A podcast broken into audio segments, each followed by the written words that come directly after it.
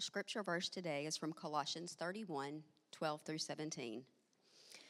So, as those who have been chosen by God, holy and beloved, but on the, put on a heart of compassion, kindness, humility, gentleness, and patience, bearing with one another and forgiving each other.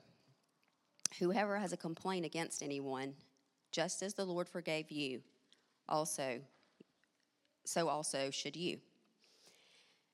Beyond all these things, put on love, which is the perfect bond of unity. Let the peace of, peace of Christ rule in your hearts, to which indeed you were called in one body, and be thankful. Let the word of Christ richly dwell within you, with all wisdom, teaching, and, admonish, and admonishing one another with psalms and hymns and spiritual songs, singing with thankfulness in your heart to God. Whatever you do in word or deed, do all in the name of the Lord Jesus, giving thanks through him to God the Father. This is the word of the Lord. Thanks be to God. Let's pray together. Father, as we come to you now, may your word do that heart transforming work. Change us as we encounter you in your word. We ask this in Jesus' name. Amen. There is a certain type of story that we keep retelling as a culture. It's a type of story that must have something going for it. It seems to strike a chord somewhere, both with us and with people all over the world, because books that contain it frequently become beloved global bestsellers. These stories revolve around a poor boy who is chosen to inherit a great chocolate factory, or a poor girl who is destined to bring down an evil, oppressive government, or an orphan who lives under the cupboard, in the cupboard, under the stairs, but who is unknowingly a wizard with a great destiny, or a simple hobbit of the Shire, chosen to undertake a mission to destroy the power of the Dark Lord. All these stories and many more have the same theme. We call this theme the chosen one motif. The chosen one motif is found in some of the most popular stories in the world The Lord of the Rings, Harry Potter, Star Wars, Percy Jackson, The Hunger Games, The Matrix, Charlie and the Chocolate Factory, The Wheel of Time, and the list goes on and on. I'm sure it's somewhere in the Marvel Cinematic Universe, but it's all become just too much to keep up with anymore.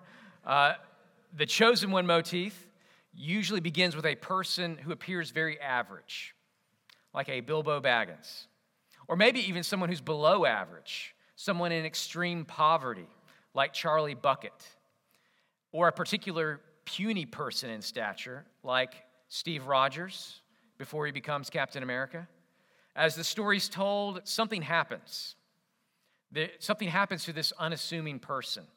Their hidden potential is unlocked, their real identity is revealed. You're a wizard, Harry. You're the chosen one, Anakin, the one who will bring balance. Bilbo was meant to find the ring. In which case, Frodo, you were meant to have it. There's a sense of great destiny surrounding such characters and filling the stories that we keep telling and watching and writing. Why is that? I'm sure the great psychoanalyst of the 1960s would tell us that we love these stories because they satisfy some deep urge they're about urges in the 1960s for some reason. Some deep urge within us. We love these stories because deep down, they reflect who we want to be. We look common, but we want to be special. We were the last picked for the team, and so we dream of being the chosen one. In our humdrum lives, we long for a sense of destiny. We want our lives to matter. We want to have a calling, a higher calling upon us. We want to be caught up in some greater story. We resonate so much with the chosen one motif because it appeals directly to a primordial desire that has been hardwired in us. There's a deep yearning in us that spans across cultures and across human history. And that's why we love to tell these stories. I don't think I want to argue with a psychologist that tells us that these stories scratch a particular itch that we have. I don't deny that the itch is there, but I want to know why do we have that itch in the first place? I want to push deeper and ask, why do I find this desire hardwired in myself? I don't deny the attraction, but why am I drawn to this type of story? Why am I drawn to stories about the chosen one? Could it be it's because God hardwired this desire in me? We're attracted to these type of stories because they reflect something that is actually true about the world. Something that is actually true about the way God designed things. Deep down, we want to be chosen for a higher purpose because that's actually the reality of the world we live in. Our desires didn't create that reality, God created it. My deep desires and love for stories about a chosen one don't provide a way of me escaping from my reality. They point me to reality. They point me to a God who says that He has chosen me, that He has chosen the poor, the weak, the simple, the unimpressive to be His own. He has chosen the Charlie Buckets of the world to be rich in faith and inherit a grand prize beyond their wildest dreams. This is what Paul says when we come to Colossians chapter 3, verse 12. Look with me, verse 12. So, as those who have been chosen of God, holy and beloved, put on a heart of compassion, kindness, humility, gentleness, and patience this is the first of six verses we're going to cover this morning. And in these six verses, I want you to see four big truths. Each of these truths follow the same pattern something flows from something else. First, we see in verse 12 that new life flows from embracing a new identity. New life flows from embracing a new identity, verse 12. You can see both bits there, can't you? New life and a new identity. First comes the new identity. You are those who have been chosen of God, holy and beloved. This is your new identity. You are chosen. You've been made holy. You are loved by God. And here is the new character that ought to flow from that new identity. Verse 12 As because this is who you are, put on a heart of compassion, kindness, humility, gentleness, and patience.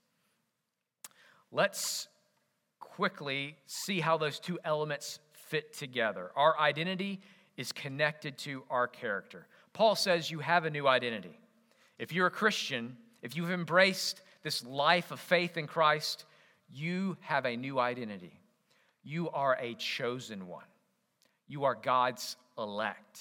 You are His chosen people. Uh, it may have felt like you chose Him, and you did, but God is always previous. He chose you first, and He tells you so. He chose you, and He made you holy. You are holy, verse 12. You are set apart for God. This is the new identity God has given you. You are holy, and you are beloved. You're beloved by God Himself. God loves you, Christian. And if you were to ever doubt that, just look at the cross. At the cross, Jesus abundantly demonstrated God's great love for you. This is how much He loves you. Greater love has no one than this, than He lay down His life for His friends. You are my friends, Jesus says. 1 John 4, verse 10 says, In this is love, not that we loved God, but that he loved us and sent his Son to be the propitiation for our sins.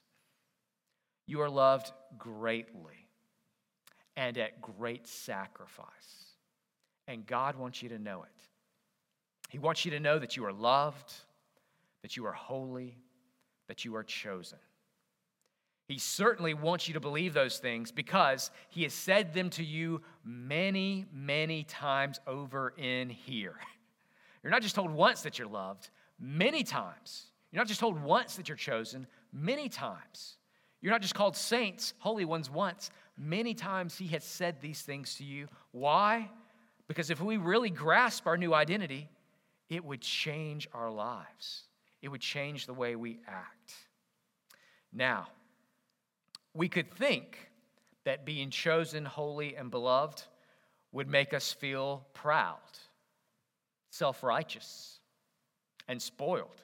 That's probably what the world around us thinks.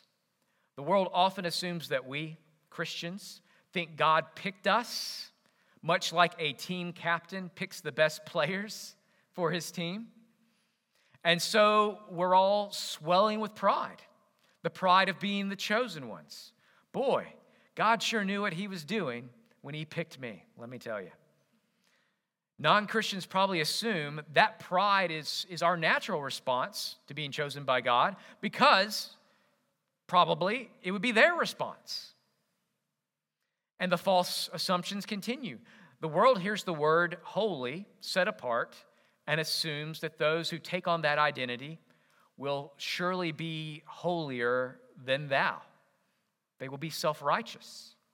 Like the priest and the Levite in Jesus' story, holy people won't cross the street to help a dying man because of the fear we might be sullied through contact, through contamination with a sinner. The natural assumption is that holiness is a category that repels. But that's the holiness of the Pharisee not Jesus. Jesus had a holiness which didn't repel, it attracted sinners to himself. Here again, the world can jump to a false conclusion. The world hears the word beloved and probably assumes that it gives Christians license to behave like spoiled, entitled children. We act like all the other children in Charlie and the Chocolate Factory.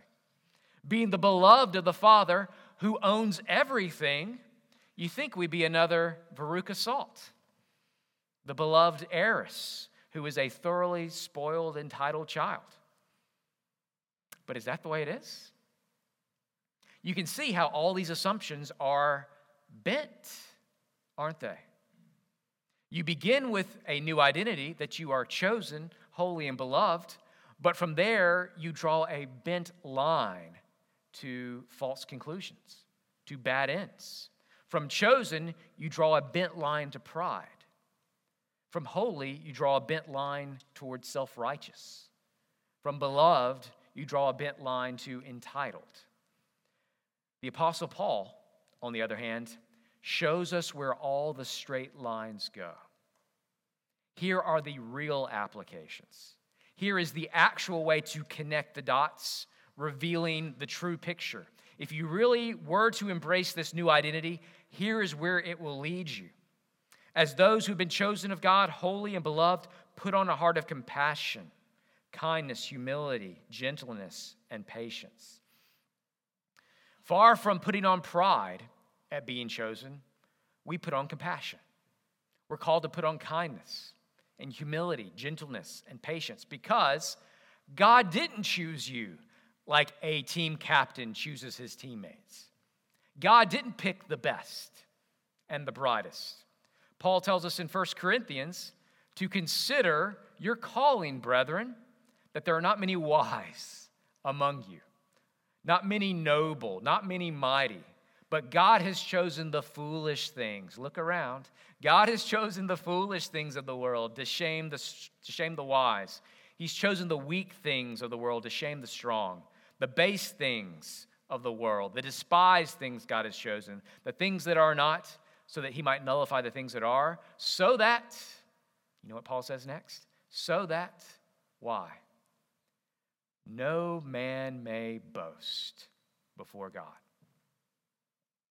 Your heart will never swell with boastful pride if you remember this God chose you not because of what you deserved, but in spite of what you deserved. You weren't the sharpest knife in the drawer when He chose you to be His instrument. You weren't the best of humanity. You weren't the brightest. You weren't the purest. You weren't the easiest clay for Him to mold when God chose to make you into a vessel of His grace. Remember Paul's words from last week. Look up back up to verses 6 and 7. Because of all these things, the wrath of God will come upon the sons of disobedience, and in them you also once walked when you were living in them. Jesus didn't come for those who are already walking well, those who were already good enough in their own eyes. Jesus came for sinners. When we remember who we are and where we came from, it should naturally lead us to put on a heart of compassion. A heart of compassion toward the undeserving. Because we've been the objects of God's undeserving compassion. But for the grace of God, there go I also. I was on the same road toward destruction when God graciously intervened and captured my heart. We put on a heart of compassion and a heart of kindness. See that? Verse 12?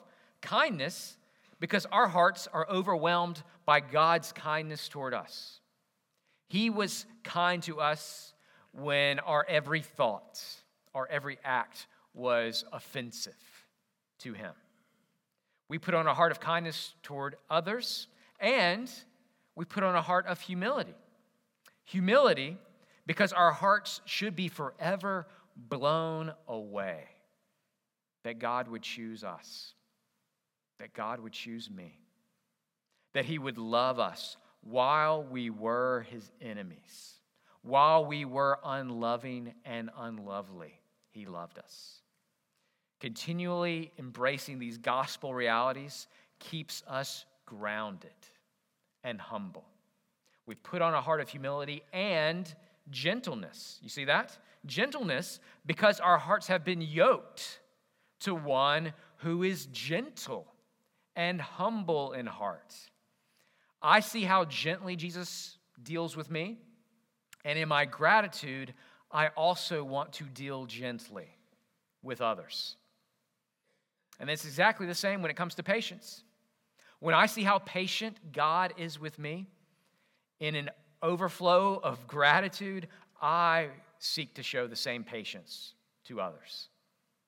This new way of life flows from embracing a new identity that we are chosen, holy, and beloved.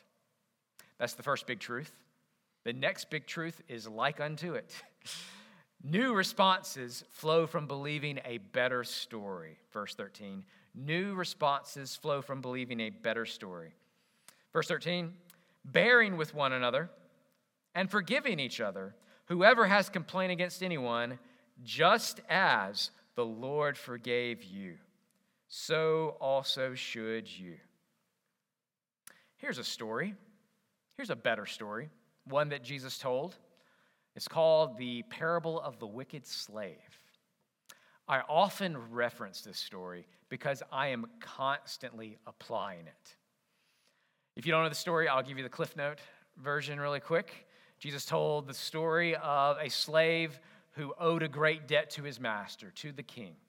It was a ridiculous amount of money. He could never pay it back. His debt's called in. He comes before the king. It's determined he's to go into debtor's prison until he can pay it off, uh, everything he has to be sold.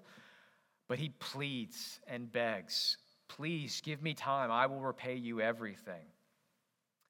And the king, full of compassion, doesn't just say okay to that proposal, he forgives the debt completely. He wipes it away. But it seems like almost immediately, the man who's forgiven walks out and sees a fellow slave who owes him a little bit of money, takes him by the throat, and says, Pay me back what you owe me. Then, making the exact same speech that that slave just made, his heart is unmoved. He throws the man in prison until he pays back his debt. The king gets word of what happens and is rightly angry. He calls the servant in and says to him, Was your heart so unmoved by the forgiveness that I've shown you that you will not forgive someone else? He throws that slave into prison and hands him over to the torturers until he repays back every last cent. Jesus finishes the story this way, leaving no doubt as to how we are to take it.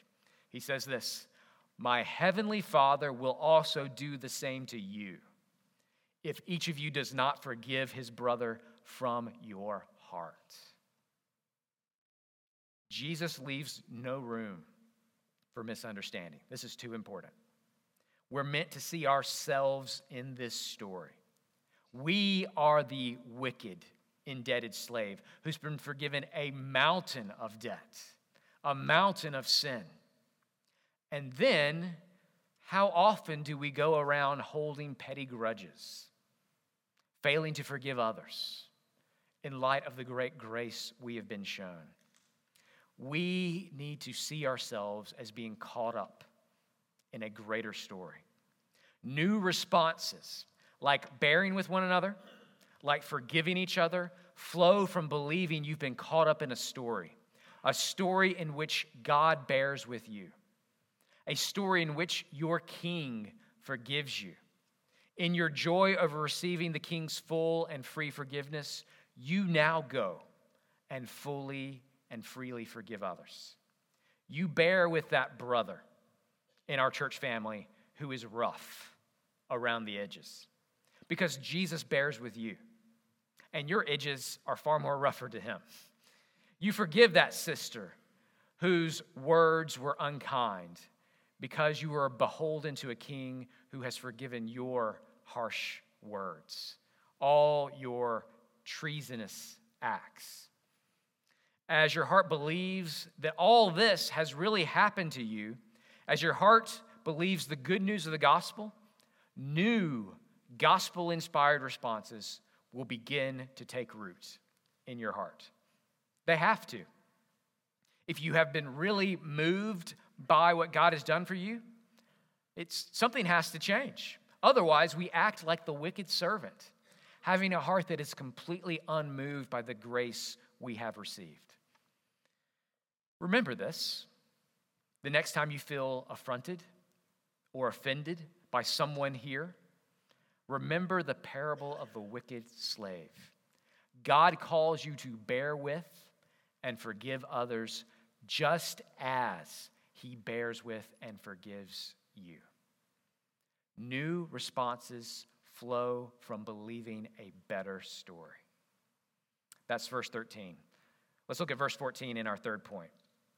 Third point is this perfect unity flows from showing a real love. Verse 13, verse 14, perfect unity flows from showing a real love.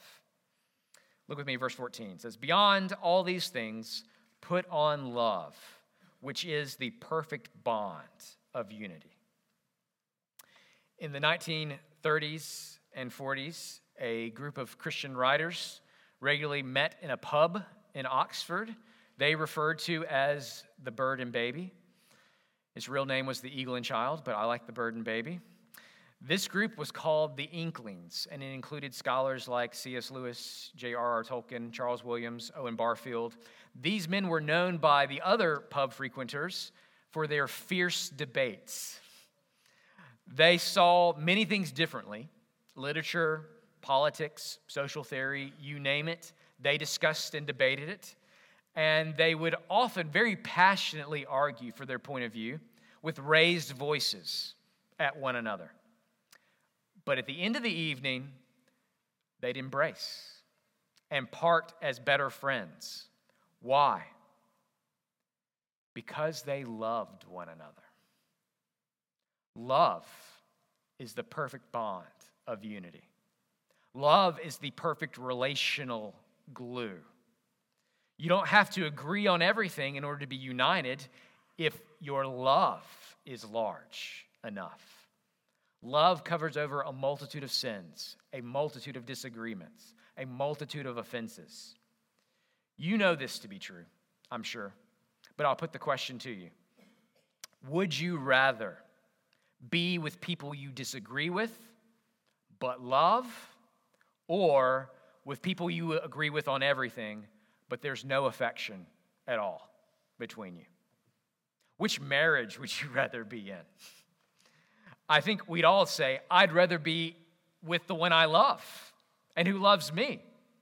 There is more unity in a room full of disagreement and mutual love than in a room where everyone is cold carbon copies of each other and feels nothing.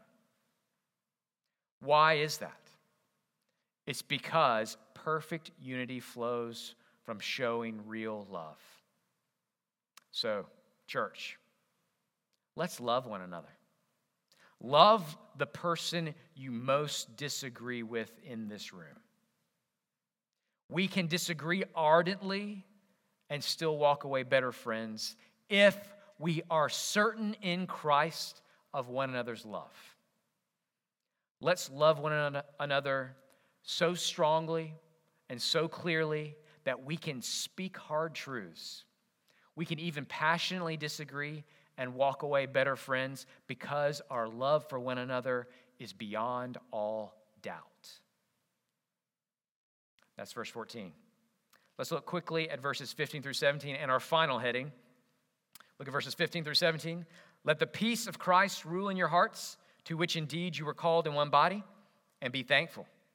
Let the word of Christ richly dwell within you, with all wisdom, teaching, admonishing one another with psalms and hymns and spiritual songs, singing with thankfulness in your hearts to God. Whatever you do, in word or deed, do all in the name of the Lord Jesus, giving thanks through him to God the Father. Three times in three verses, we are told to do one thing. Did you notice what it is? Three times in three verses, we are told to be thankful. Be thankful. Verse 15, peace of Christ to rule in your heart and be thankful. Verse 16, uh, word of God's richly dwelling with you, within you, and it's coming out in psalms and hymns and spiritual songs with thanksgiving in your heart. Verse 17, whatever you're doing, you're to do all giving thanks through Jesus to the Father. Here is a final point and a last connection you need to see. You need to see this that peace, worship, and purpose all flow from thanksgiving. Peace, worship, and purpose all flow from thanksgiving. I bet experientially you already know this to be true. When are you most at peace?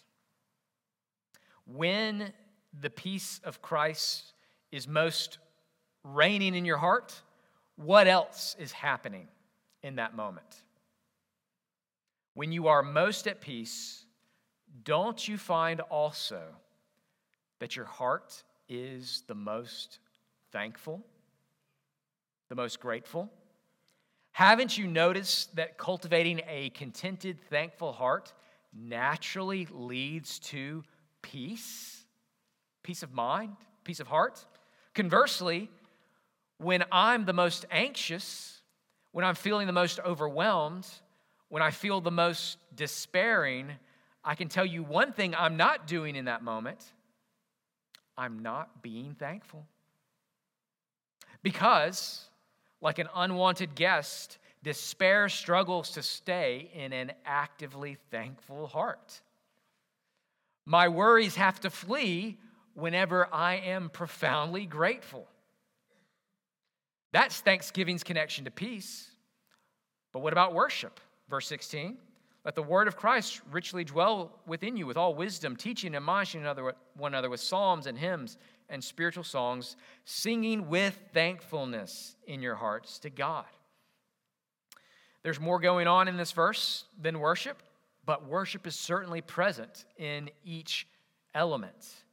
Our intake of God's word rightly seen, is an act of worship. Teaching, teaching one another, rightly seen, is an act of worship. When the word of Christ richly dwells in us, we can't help but spill it out of our hearts in psalms and hymns and spiritual songs. These are acts of worship. And you know when your worship of God is the sweetest. Isn't it when you are most profoundly thankful? Likewise, you know when your praise is the dullest. Isn't it when you're not feeling it? You're not feeling even the littlest bit grateful? People who are not thankful, people who feel more entitled than they do grateful, are not great worshipers of God. Entitled people find it very hard to look past themselves. But grateful people are constantly doing that. They're constantly looking up and enjoying the fountain from whom all blessings flow. That's Thanksgiving's connection to peace and worship. But what about purpose? Look at verse 17. Whatever you do in word or deed, do all in the name of the Lord Jesus, giving thanks through him to God the Father. As with the chosen one motif, we all seem hardwired to want purpose. We want our lives to matter. We want our work to matter. We want the daily grind to count for something. That doesn't seem like evolutionary conditioning to me, does it? Quite the opposite. It feels like the hardwiring of a designer at work in humanity. We feel the need for purpose because God created us for a purpose. He created us to find our ultimate purpose in Him and in Him alone. God says in Isaiah 43 Bring my sons from afar and my daughters from the ends of the earth, everyone who is called by my name, whom I have created for my glory. God made us for his glory. And we won't find a full and satisfying purpose for our lives anywhere else. Nothing else has enough mass to it. The glory of God dwarfs everything else like the sheer mass of the sun dwarfs everything else in the solar system. You try to put any of the planets, any other purpose at the center of the solar system, it doesn't work. It doesn't have enough mass to hold all the other things in their proper place.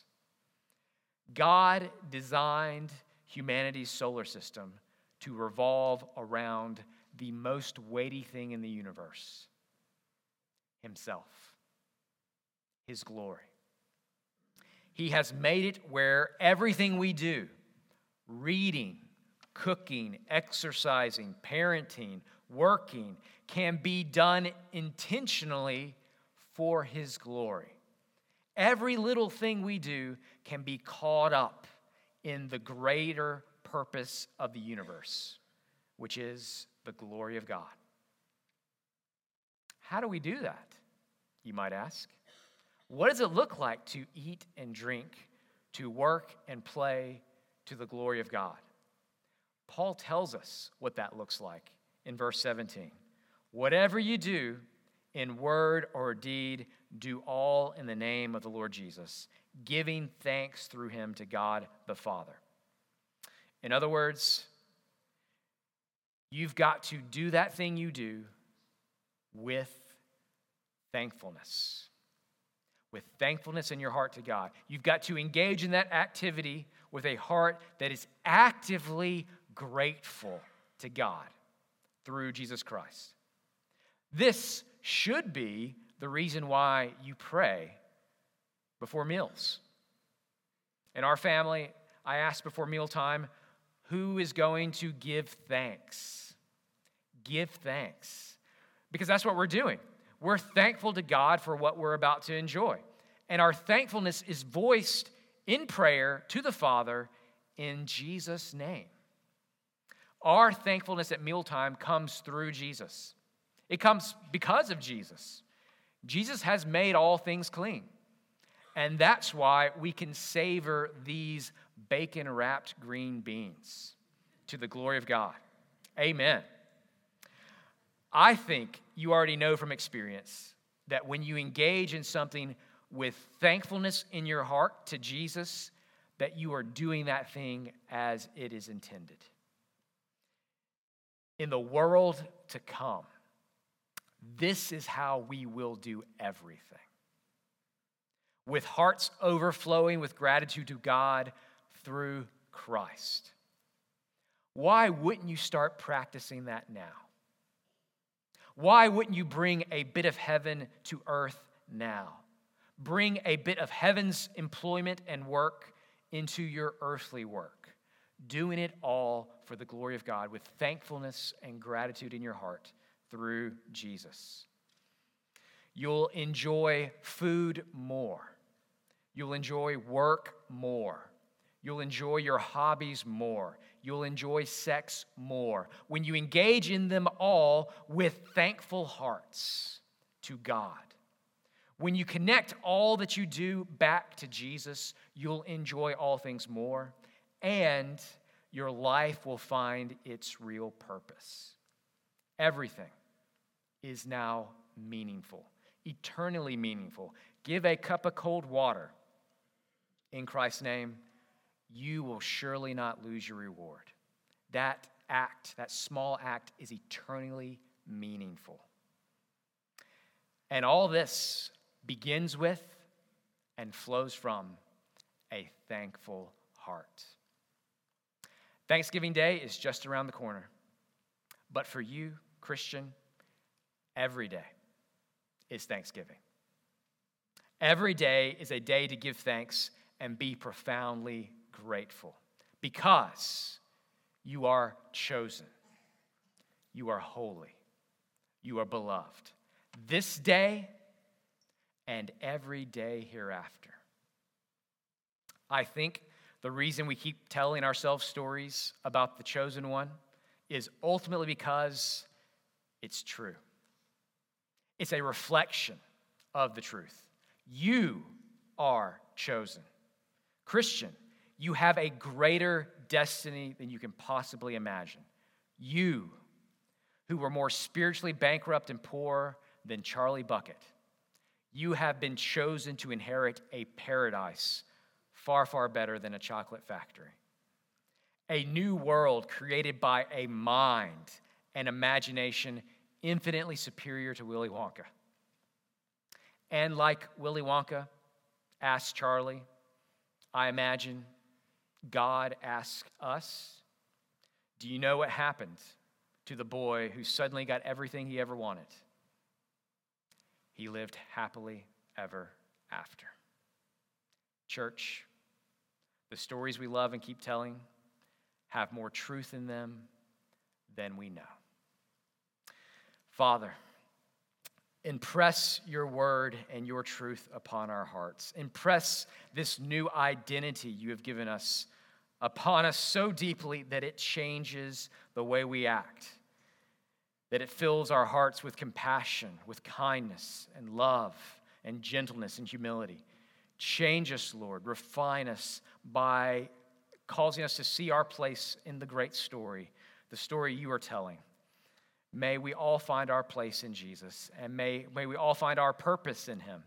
May we do all that we do to His glory with thankfulness filling our hearts day by day and moment by moment. We ask this in Jesus' name. Amen.